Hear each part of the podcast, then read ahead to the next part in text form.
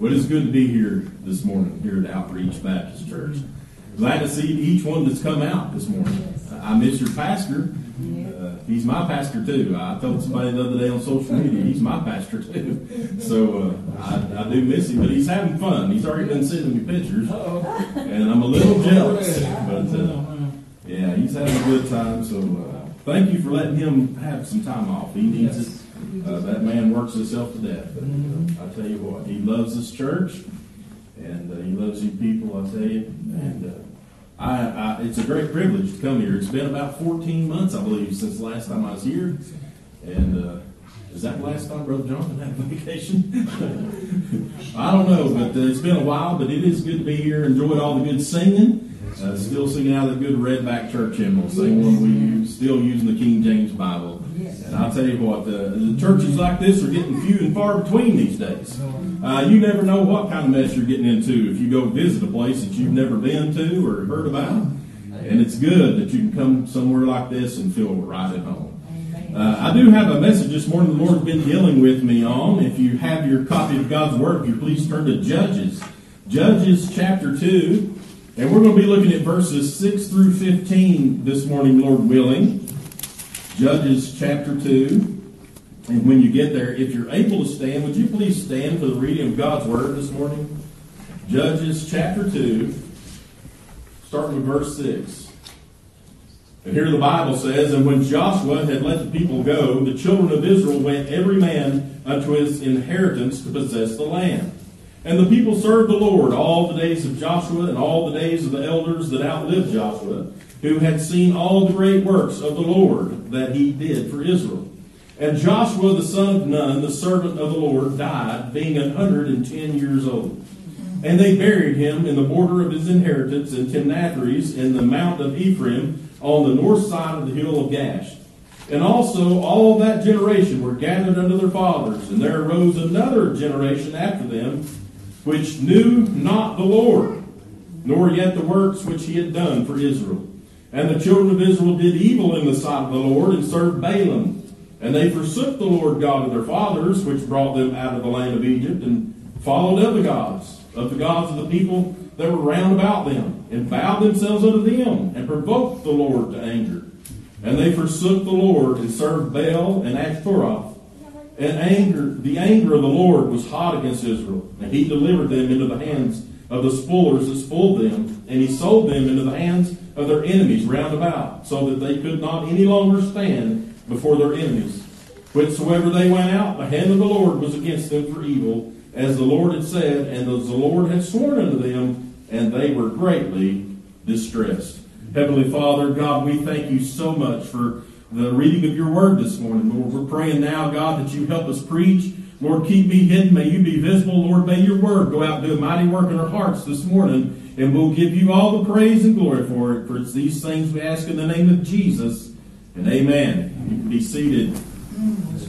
Well, this morning I'm going to be preaching about generations. A generation is a, a time period of roughly 10 or 15 to 20, sometimes 30 years in between. But it's the time from when one uh, person is born until their children is born. And that's a generation. Well, today we, we have six uh, predominant generations. I don't believe anybody probably is still around much that's uh, born before 1925. Anybody here born before 1925? All right, that's a long time ago, but uh, there's really six generations that we, we have names for. And I'm sure you've heard these names. The silent generation, that's from 1925 to 1945.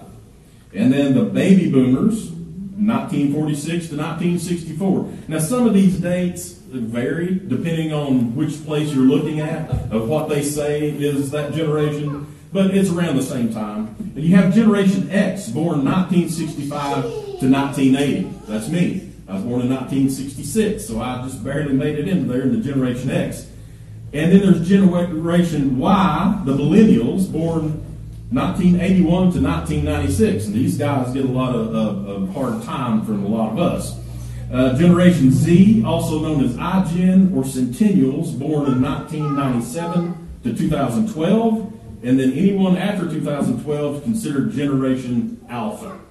Now, man has come up with these different generation names, but I want you to know that the Lord God finds generations important. We just read about a generation right here in our text that had completely, uh, they, they did not know God. The Bible says they didn't even know Him. They didn't follow Him. They didn't serve Him. They had, they had no knowledge of God. In just like one generation's time, all this had happened. Now, I can't really put my finger on when Knoxville, Tennessee changed or any kind of major event that occurred, but sometime the last 25 to 30 years, Knoxville has completely flipped over on its head. It's no longer the same city that I once grew up in. Uh, things uh, that you wouldn't have dreamed would happen in Knoxville, Tennessee, are happening on a daily basis. Things that are allowed today in places, in our school systems, in the public venue, things that, that's going on, I would not have believed in all my life this could happen where I live. But it, it is. This country is completely flipped over. Uh, my kids play this game called the opposite, opposite day or opposite game. And so everything that means one thing means the opposite. They always had fun doing that. I feel like we're living in opposite day. Every day when I wake up and I'm thinking, where did my country go? Where did my city go? Where are all the values that I once knew? Where did they go? And listen, we went from being a godly generation to a godless generation. And it happened fast. Uh, the things that we're witnessing happening going on in our great nation today completely blows my mind. Uh, our forefathers would be rolling in their graves today knowing what's happening. Things happening that you swore would never happen in America. Uh, those these things that's going on today and laws that are being passed and things that are allowed today, we would have said just a few years ago, there is absolutely no way that's going to happen in my country. It may happen over in Europe or, or somewhere like that, but never here. And you better open your eyes because it's going on right now here. And so this America that we grew up in is no longer the same. And uh, they, they, you know, we used to call this a Christian nation. And you'll have these smart alecks today that get up and say, you all know, no, America was never founded on Christian morals, and all of our forefathers were deists and, and all this stuff. Well, they need to study a little bit more. Amen. Uh, my father was a history teacher, and I got to learn real history, not what they tell you in school and those, those books and things, but I got to hear the real history of, of this nation and how it started and our forefathers. And he had books and biographies from these men and their own personal writings of the things that they believed. And trust me, while they may want to tag them as this, many of them were Christians. And they did uh, found this country on godly principles and morals. This was a morally correct country. But, you know, immediately we want to blame another generation. Like we'd like to blame the, the millennials or the Y generations, or today we have little nicknames like snowflakes we want to call them, you know? And certainly that generation is the one that's making the most decisions right now. And they'll continue to do this for several more years. They'll be the predominant generation. Uh, they make up most of the world's population at this current time. Uh, used to, you would look back and see the baby boomers were the dominant generation, made all the decisions. And uh, now we see that, you know, that generation is slowly going uh, away, and uh, this new generation has took over. But we cannot really blame it on that generation or another generation. No, we can't just pull up one generation and say that's where it happened. You know, we can't do that. What we need to look is within ourselves because this occurred because people like us, church people, Christians, have become lax in what God has told us to do. And that is to tell the next generation about Him. Yes. And so uh, there's going to be about three things here I want to bring out in this text that what we need to pay attention to to make sure that the next generation after us knows this God. The reason that we came here today, the reason we come to worship, the reason Outreach Baptist Church was, was formed, and, and why that you come here on Sunday and Sunday night and Wednesdays and, and, and whatever time you come, and why you're here is because the, the generation previous to you did their job. And you knew that you needed to come into the house of God. Look, the book of Judges right here, uh, it, it marks a dark time in the life of God's people. Very dark time. Uh, it continues the saga of the Israelites, and we all know what they were like. Uh, one minute they're worshiping God, praising God, living for God. No, we'll never forsake you, God. And the next minute they're bowing down to Baal. Mm-hmm. The next minute they're doing all kinds of ungodly things, and uh, God has to uh, He has to uh, chastise them. He, he has to come in and punish them. He does it. They kindled His wrath many times in the Bible, but we see the book of Judges could very well be called the book of failures. It lists all the failures that the children of Israel had underwent and all the things they allowed to go on in their generations. So it's really an endless cycle of watching them bow down to God and then forsaking God, bowing down to idols, and then coming back and getting forgiveness and so on and so forth. It reminds me a lot of the world we live in today. Uh, I know a lot of people that I used I grew up with that went to church and you knew if the church doors open, they're going to be there. And now today, won't even darken the doors of the church. Don't see them there. They don't even think about getting up on a Sunday morning and going to church. That's how sad things have become in this world today. And so we can look at this book of Judges, and, and you know what? There's this very popular preacher, and you'll find him on TV, and he has told his congregation they need to unhitch from the Old Testament that is, is really not that important. That they need to focus on just the things in the New Testament. Unhitch them. That's his word. Unhitch yourself from the Old Testament. I wonder if he's ever read the New Testament because the Lord Jesus refers back to the Old Testament over and over and over and over. So does Paul, so does Peter, on and on, John. They all refer back to what was written before. And so the Old Testament never ever unhitch yourself from it. now, I understand that, that the new covenant, the New Testament is very important. We need to know about the shed blood of Jesus and how it saves us from our sin. But I want you to know the Old Testament was pointing toward that. And the New Testament said, hey, this is where it's at. This is what happened.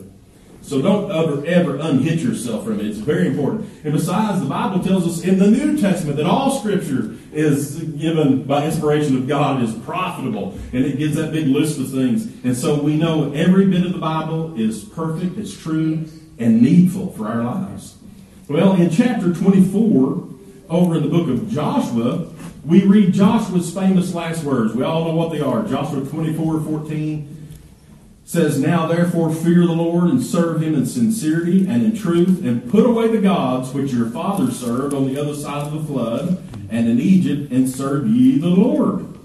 And if it seem evil unto you to serve the Lord, choose you this day whom you will serve, whether the gods which your fathers served that were on the other side of the flood, or the gods of the Amorites in whose land you dwell. But as for me and my house, we will serve the Lord. Did you see that word Lord there? All capital uh, letters. L O R D means the Lord God, Jehovah. He's the one that, that's going to save us all. And so uh, he says, Me and my house, we will serve the Lord. And listen to what he said in the next verse. And the people answered and said, God forbid that we should forsake the Lord to serve other gods. In other words, amen, Joshua. We too will serve the Lord. I'm going to serve the Lord. My wife's going to serve the Lord. My children's going to serve the Lord. My dog's going to serve the Lord. We're not going to forsake the Lord, Joshua. And so we see that Joshua says, You've got to make a decision. Mm-hmm. And, and, you know, whatever you do, it doesn't matter to me. I'm doing what I know is right, and I'm going to serve the Lord. Me and my house will serve the Lord. We have too many people today that will serve whatever. The Bible says they serve the God of their belly. That means all your carnal, lustful desires and cravings and things like that.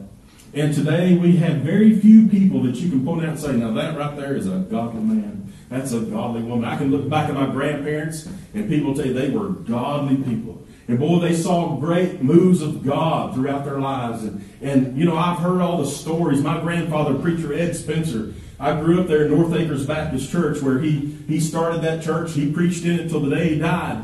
And, and I heard all the stories of how he would go down in the woods and start praying, praying for something he didn't have, and the next thing you know, it's there. He wanted a cake one day. And my, and my granny said, she said, we don't have any eggs. I can't make you a cake.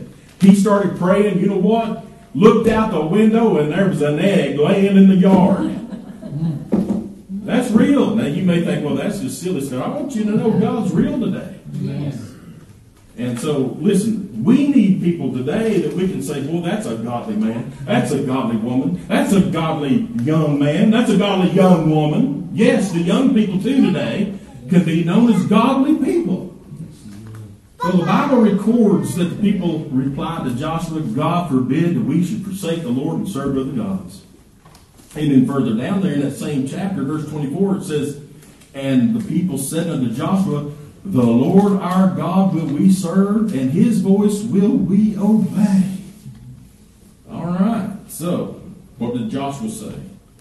Verse 25. So Joshua made a covenant with the people that day, set them a statute and an ordinance in Shechem, and Joshua wrote these words in the book of the law of God, and took a great stone and set it up there under an oak that was by the sanctuary of the Lord. And Joshua said unto all the people, Behold, this stone shall be a witness unto us. For it has heard all the words of the Lord which he spake unto us. It shall be therefore a witness unto you, lest you deny your God. So Joshua let the people depart, every man unto his inheritance. And so we all know the story how uh, they, they came through Egypt there. Now, all the original ones, except Joshua, Joshua and Caleb, died in the wilderness. But all their children got to go on into the promised land. And this is those. These are the children. Joshua's taught them. He's taught them the ways of God. He's told them all about it. He set a memorial. He said, This is what's happened. God said this, and we're going to obey this. And, and then everybody went into the land which they inherited, which God had given them. And they all lived happily ever after the end. Is that right? Is that what happened? I don't think so. You would think, after making such a vow not to forsake the Lord, that the children of Israel would have been living a victorious life. Isn't that what we all want today? A victorious life. They had even engraved their loyalty of God into a stone and set it up there as a monument so that every time they passed by there, they would remember. And they could look at that stone and say, Boy, I remember that day when Joshua got up and, and, and, and put this up, memorial up. And they, right then, they'd be telling their kids, their kids say, Daddy, what's that stone right there? Why, why is that right there? And he said, Well, let me tell you about that stone, son. Because one of these, one day back a, a while ago, Joshua, our leader, he stood up and he made this memorial because we all said we serve God. And we won't bow down to false gods. And, and the, the little boy, then he would have that knowledge. And, and then when he grew up and got married and had children, his son come by and say, Daddy, what's that rock right there? That rock done? And he said, Well, let me tell you what my daddy told me. And so it would happen one generation after another that they should be reading that, remembering that, passing by that, passing it on down to their children. But then what's happened? So they placed this monument up beside a big oak tree, right by the sanctuary of God, so that everybody would see it. Every time they pass by, oh yeah, I remember God's promise. Well, things changed in a very short amount of time. Very short amount of time. How in the world did the children of Israel go from making a solemn promise to not ever forsaking the Lord there in Joshua chapter 24 into what we read there in our opening text in Judges? In Judges chapter 2 and verse 10, it says, And there arose another generation after them which knew not the Lord, nor yet the works which he had done for Israel. In a short amount of time, one generation later, they don't even know the Lord. It says they knew not the Lord in one generation. The Lord God Jehovah has been forsaken and forgotten. The Bible says the people served the Lord during the days of Joshua and the elders. And so, why didn't they pass that on? Why didn't they do what God said and, and tell your children and your children's children, your grandkids? I know you people that's got grandkids, boy, you love those kids. I know how my parents love those grandkids. You know, I believe they love them more than they love me. the way it seems. That's the way that's way us kids think about your grandparents. Yeah, you, yeah, you love them grandkids. Why didn't they tell them grandkids? You know they loved them. How come they, they kept that information from them? And so in this one generation, they went from being a godly generation to a godless generation. Godless. And they say history repeats itself. And I believe we are witnessing that history repeating itself in the day in which we live right now. It's repeating itself. The United States of America, Knoxville, Tennessee, we've turned into a cesspool of filthy, dirt, and dirty, rotten, stinking uh, wickedness. The place is wicked. It's wicked. It's wicked. All you have to do is look at the newspaper headlines or, or go on the internet and look at one of the news station uh, websites. This place is wicked. We allow everything to go on here. We find in this one passage of Scripture the ultimate failure. What was the cause of it? This generation not knowing who God was. Well, this generation became godless because the Word of God was neglected. The Word of God was neglected. Over in the book of Psalm 145 and 4, the Bible says, One generation shall praise thy works to another and shall declare thy mighty acts.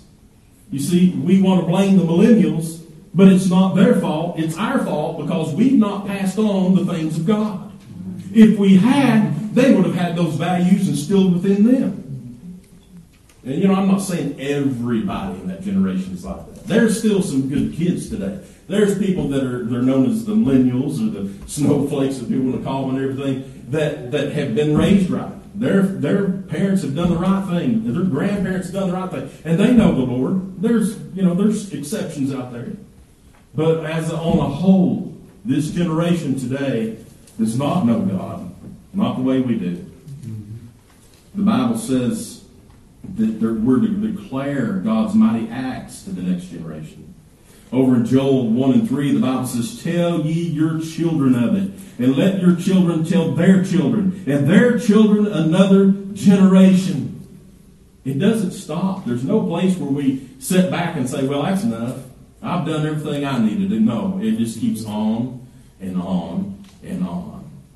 If you read the first chapter of Judges, you'll see the account of where the tribes of Israel had went into battle with the enemy. And God had told them in His Word, which they had, to utterly destroy the enemy. Utterly destroy. That means completely wipe them off the face of the earth. That's what that means. Utterly. But they did not obey God. They didn't listen to Him. He had commanded them in His Word to utterly destroy the enemy. Deuteronomy chapter 7, verses 1 through 6. The Bible says, When the Lord thy God shall bring thee into the land whither thou goest to possess it, and has cast out many nations before thee, the Hittites and the Girgashites and the Amorites and the Canaanites and the Perizzites and the Hivites and the Jebusites, seven nations greater and mightier than thou. And when the Lord thy God shall deliver them before thee, thou shalt smite them and utterly destroy them. Thou shalt make no covenant with them, nor show mercy unto them. Neither shalt thou make marriages with them. Thy daughter thou shalt not give unto his son, nor his daughter shalt thou take unto thy son. For they will turn away thy son from following me, that they may serve other gods. So will the anger of the Lord be kindled against you and destroy thee suddenly. But thus shall you deal with them. You shall destroy their altars and break down their images and cut down their groves and burn their graven images with fire. For thou art a holy people unto the Lord thy God the Lord thy God has chosen thee to be a special people unto himself above all people that are upon the face of the earth. That is what they were supposed to do. That's what God told them to do, but they didn't do it. It was the responsibility of the priests to read the Word of God to the people.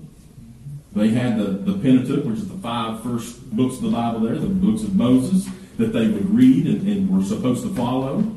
Uh, God had promised them that He would deliver them from their enemies if they obeyed Him and, and followed His commandments. And we see the results of their failure to follow God's word in the first chapter of Judges. The failures of the tribes to drive the people out of their land, what happened? They didn't obey God. And failure starts early. Look, failure doesn't just all of a sudden pop up out of nowhere. Things lead up to failure. Uh, you don't typically sit down and, and uh, prepare and uh, plan uh, to fail in something. Most people, when they're going to do something, they plan to succeed, not fail. Uh, heart failure doesn't normally just happen out of the blue. There's usually a lot of years of eating bad that does that too. Um, you know, I weigh almost, or I weigh 300 pounds. And my doctor tells me one day if I don't uh, start eating better, that I won't be long for this earth. And so every time before I go to the doctor, I, I diet and I lose a bunch of weight and uh, get his approval. And then as soon as my doctor's visit's over, I start eating again. I know, it sounds funny, doesn't it? But you know, it doesn't just happen all at once. I didn't go from a size 32 to a 42 waist in one day. Uh, it took several years. And so the next thing you know, you're in the emergency room with heart failure. Uh, car failure. It usually starts with neglecting your automobile. You know, you're not going to keep it up. Don't change the oil. Don't don't do anything you're supposed to do. You know, don't ever look at your tires and see if they're about to blow out. Don't don't worry about that squeal on the brakes. Just turn the radio up a little bit louder. All that stuff doesn't just happen all at once. It happens over time. A marriage that fails, it doesn't happen just all of a sudden, all at once. Uh, it, it begins by neglecting your spouse. It begins by uh, uh, cheating on your spouse. It begins by uh, dabbling in things you shouldn't be in. One minute you're living it up on your honeymoon, and, and, you know the next thing you know, you're sitting alone in the house wondering what happened to your spouse, what happened to our marriage, what happened to everything that we once had. You didn't intend for that to happen, but over time, failure happened. Listen, friends.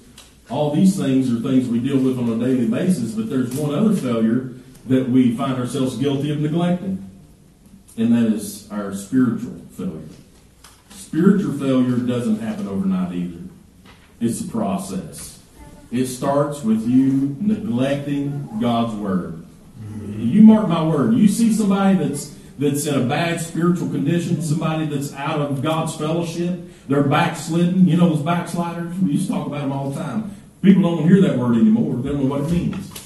Backsliders got away from God. It didn't happen overnight. It was a process that they went through. They neglected God's word. They quit reading it. They quit abiding by it. They quit caring about it. And uh, then it goes to not for not assembling themselves together in the church, which the Bible tells us we're to do more as we see that day approaching. And so uh, one day you're lying in bed and you think, uh, I think I'll just stay home today. Are you sure? Yeah, let's just stay home today. Okay. Get up a little bit later. Let's go out and eat. Go out and eat. There's an awful lot of people here in the restaurant, right there? This is what's going on while we're at church. Next week comes by. What do you want to do today? You want to go to church? Oh, let's just stay in bed. And before you know it, you're not in church anymore. Brother Jonathan's having to call you up and say, hey, we've been missing you uh, like to see you again, and you will get mad at him because he called you out. Because you're the one backsliding. It don't happen in one night. Friends, it's a process. You neglect his word, you neglect going to church, and you neglect praying. Prayer. We've become a godless generation by neglecting prayer. You know, and today prayer has become kind of a cliche. Uh, you can go on Facebook and somebody will have something going on and say, pray for me, and you'll get about a million people saying, praying, pray, you know, little hands up on the thing. And I, there's nothing wrong with that if you're truly praying for them. But I believe it's just become lip service. I believe it's just become the thing to say. Oh, pray for me. We'll pray for you. And then go on that person's site and see all the ungodly, wicked things that they're, they're saying. And I'm thinking, if this person's praying for me, I'm in big trouble. And so we neglect our prayer, and you know, uh, if you ever find yourself praying to God, something bad's going on in your life, and and uh, you know, it seems that that's when most people decide they're going to pray. Something bad's happened, and so they'll start praying. And they'll start asking other people to pray. Sometimes they'll even start going to church because this bad thing's happening, and so they're all tore up about it. And they want to. They think, well, maybe that's the answer. Uh, I'll go to that church. You know, uh, they they knocked on my door. They sent me a Bible tract. I heard this guy talking about it. Uh, heard him on the internet. Whatever it is, saw him on Facebook. Uh, I think I'll go to that church because I'm going through a hard time. And you know, the Bible tells us we're to pray without ceasing. It doesn't say just wait until something bad's happened. We're to pray without ceasing. If you're a Christian today and you're not praying, then that is one of the reasons why we're seeing a godless generation today. If your kids have never heard you pray, there's a problem. If your grandkids don't know anything about prayer, there's a problem. Mm-hmm. And so, listen, I, I know I, maybe I'm stepping on toes today. I don't know. I told brother brother Jonathan I try not to run anybody off today, and so you help me with that. You better be here next Sunday. And so, uh, when we ne- neglect to pray, it's the same thing as telling God, God, I don't, I don't need your help. I've got this all under control. Well, what happens when, when something happens to you? Oh, Lord, uh-huh, I'm praying to you, Lord. Why wasn't you praying to him before something happened? Well, I'll tell you what. We think, a lot of people think that God's like a magic genie in a bottle. They, they, they pull him out when they need him and rub it and, and think they get three wishes. That's not how God operates. No. Listen, friends, our present generation doesn't pray because they've never been taught to pray. The generation before them didn't think prayer was important enough to fool with. I'm not going to pray in front of, front of Johnny over here. He'll think something's wrong. He'll, he'll think I'm weird or something like that. That'll be strange. It won't be strange. You do it and you keep doing it, and little Johnny will say, Hey, every time I go over to Granny's house, she's praying. I think I'll try praying. Say, Come over here and pray with me.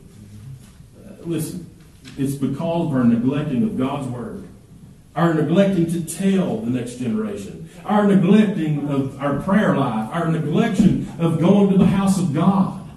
These things are leading to this godless generation that we're talking about today. I would love for this generation, uh, the, the, my generation, your generation, whatever generation you're in, because somebody can look at you and say, you know what, that person right there, I'd love to be like them. They, they are a godly person. You know, I'd like to hear people telling stories not about my papa, but about me, about my wife, about my son, about my daughters. I want to hear stories that they've heard that's happened to them, not something way long time ago. You know, I want to hear things Brother Jonathan's done. I tell you what, I heard about Brother Jonathan. You know, he got down and prayed about something, and this happened. I want to hear about Brother Harold. I want to hear about you. I want to hear about everybody. You know, that person right there, they've got a hold of God. Over in James 4 and 2, the Bible says, You have not because you ask not. I mean, is that a problem today? We think it's not important enough to God that we're not even going to ask Him to help us? Look, we are living in a jobless generation because we failed to obey God's commands.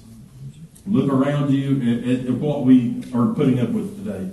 We have abortion. We've got rioting, police hatred, murder, idol worship, uh, same-sex marriage, all these things. The list goes on and on and on. How long before God steps in and says, okay, enough? enough. And people think, oh, that could never, ever happen to America. Are you serious? If it can happen to God's own people, the children of Israel, if He'll allow them to go through such things, don't you think for a minute He'll allow us to? Hey, we've had it good for a long time, over 200 something years. This country's had it good. But there's going to be a day when we're going to turn so far from God, God's going to say, okay, if you don't want anything to do with me, I won't have anything to do with you. The church has lost its power today because the generations of people have neglected God's word. They've neglected assembling themselves together. They've neglected prayer. They've neglected telling the next generation. The only churches you see growing today are entertainment systems. Mm-hmm. They're centers where you can go and, and drink coffee and, and uh, have a good time, party, play games, uh, listen to rock music being played up on the on the podium and stage, and you got a clown behind the pulpit and a bunch of spectators down in the pews watching. That's what's going on in these churches that are really getting big and growing. There's no real power in the church today. Churches are become as wicked as the as the place that we're living in. The Bible says we're to be the pillar and ground of the truth. And when we cease from being that, we see the generation that we have now that don't know God. We talk about revival all the time. We long to see God move in the ways that He used to do. I'd love it. I'd love to see revival come. But listen, we're not going to see revival as long as the church is hip hopping, hog slopping, looking more like a rock and roll flesh show than it does the house of God. There's only one way we can reach this next generation and turn things around and become not godless, but godly. The Bible says this in 2 Chronicles 7.14. If my people, which are called by my name, shall humble themselves and pray and seek my face and turn from their wicked ways, then will I hear from heaven and will forgive their sin and will heal their land. We need a healing today. This is how we get it. Where did we get that information from? God's Word. I didn't get it out of Joel Osteen's book. I didn't get it out of somebody's talk show host, Oprah Winfrey, or whoever it is they watch today. I got it out of God's Word. Look, a generation becomes godless due to failure to pass on what God has said to, failure to study and live by God's Word, failure to assemble ourselves together with God's people. It's just failure all around. What we do is get sincere today. We need to, in our hearts, and not, not look around and say, well, you know, I wish somebody would do something. And that's, that's one of our problems today. We're waiting for somebody else to make a move, somebody else to, to cause a stir, somebody else to change things around here. It starts with you. You've got to determine in your heart, in your mind, and say, God, I want to do what I need to do. Show me what I need to do to help this current generation so that we can see things turn around. Because somebody else is not going to do it. I can't wait on somebody else to get up and preach for me. I got to get up and say, This is what God says. I may not be the best pastor, best preacher, best speaker in this world, but I want you to know all I got to do is get up and say, This is what God said. Amen. And if I don't say anything else except what's in this book right here, Amen. that's all that matters. You got to start doing your part. Tell those kids, tell those grandkids, tell them, show them, live it, and we might see a change. Amen. When you love to it. Brother, if you want to come get a song, I'd like to ask everybody in here if you can and will, if you'll please stand. I want to pray with you. Now, I don't know your hearts.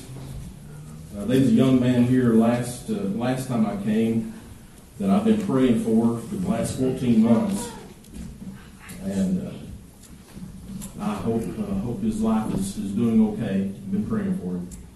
But I don't know what your need is. If you need to just come and talk to the Lord, uh, if you need salvation, if, you, if you've been convicted that you're lost today, and you believe in the Lord Jesus, you believe in the finished work of Christ on the cross, his death, burial, and resurrection, and you believe he's the only way that you can be saved today, if you believe in him, the Bible says, call on his name and thou shalt be saved. Call on the name of the Lord He'll save you. Let's pray together. Our Heavenly Father, God, we come to you this morning, Lord. We thank you so much for the message.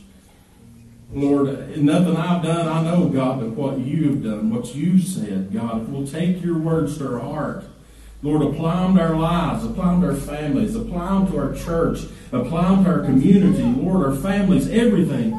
God, if we'll do what you say, we know we'll see this generation turn from its wicked ways. Lord, if we'll just get right with you. If there is one in this building this morning, Lord God, that needs help, Lord, would you help them? Would you convict their heart, show them the need to get things right today, whether they're backslidden, Lord, whether they need to be saved, Lord, what, whatever their need is today, God, would you take care of their need? And we'll give you the praise and honor and glory for it all. In Jesus' name we pray. And amen. Go ahead, brother. Anyone. If you need help, you need prayer, you come down.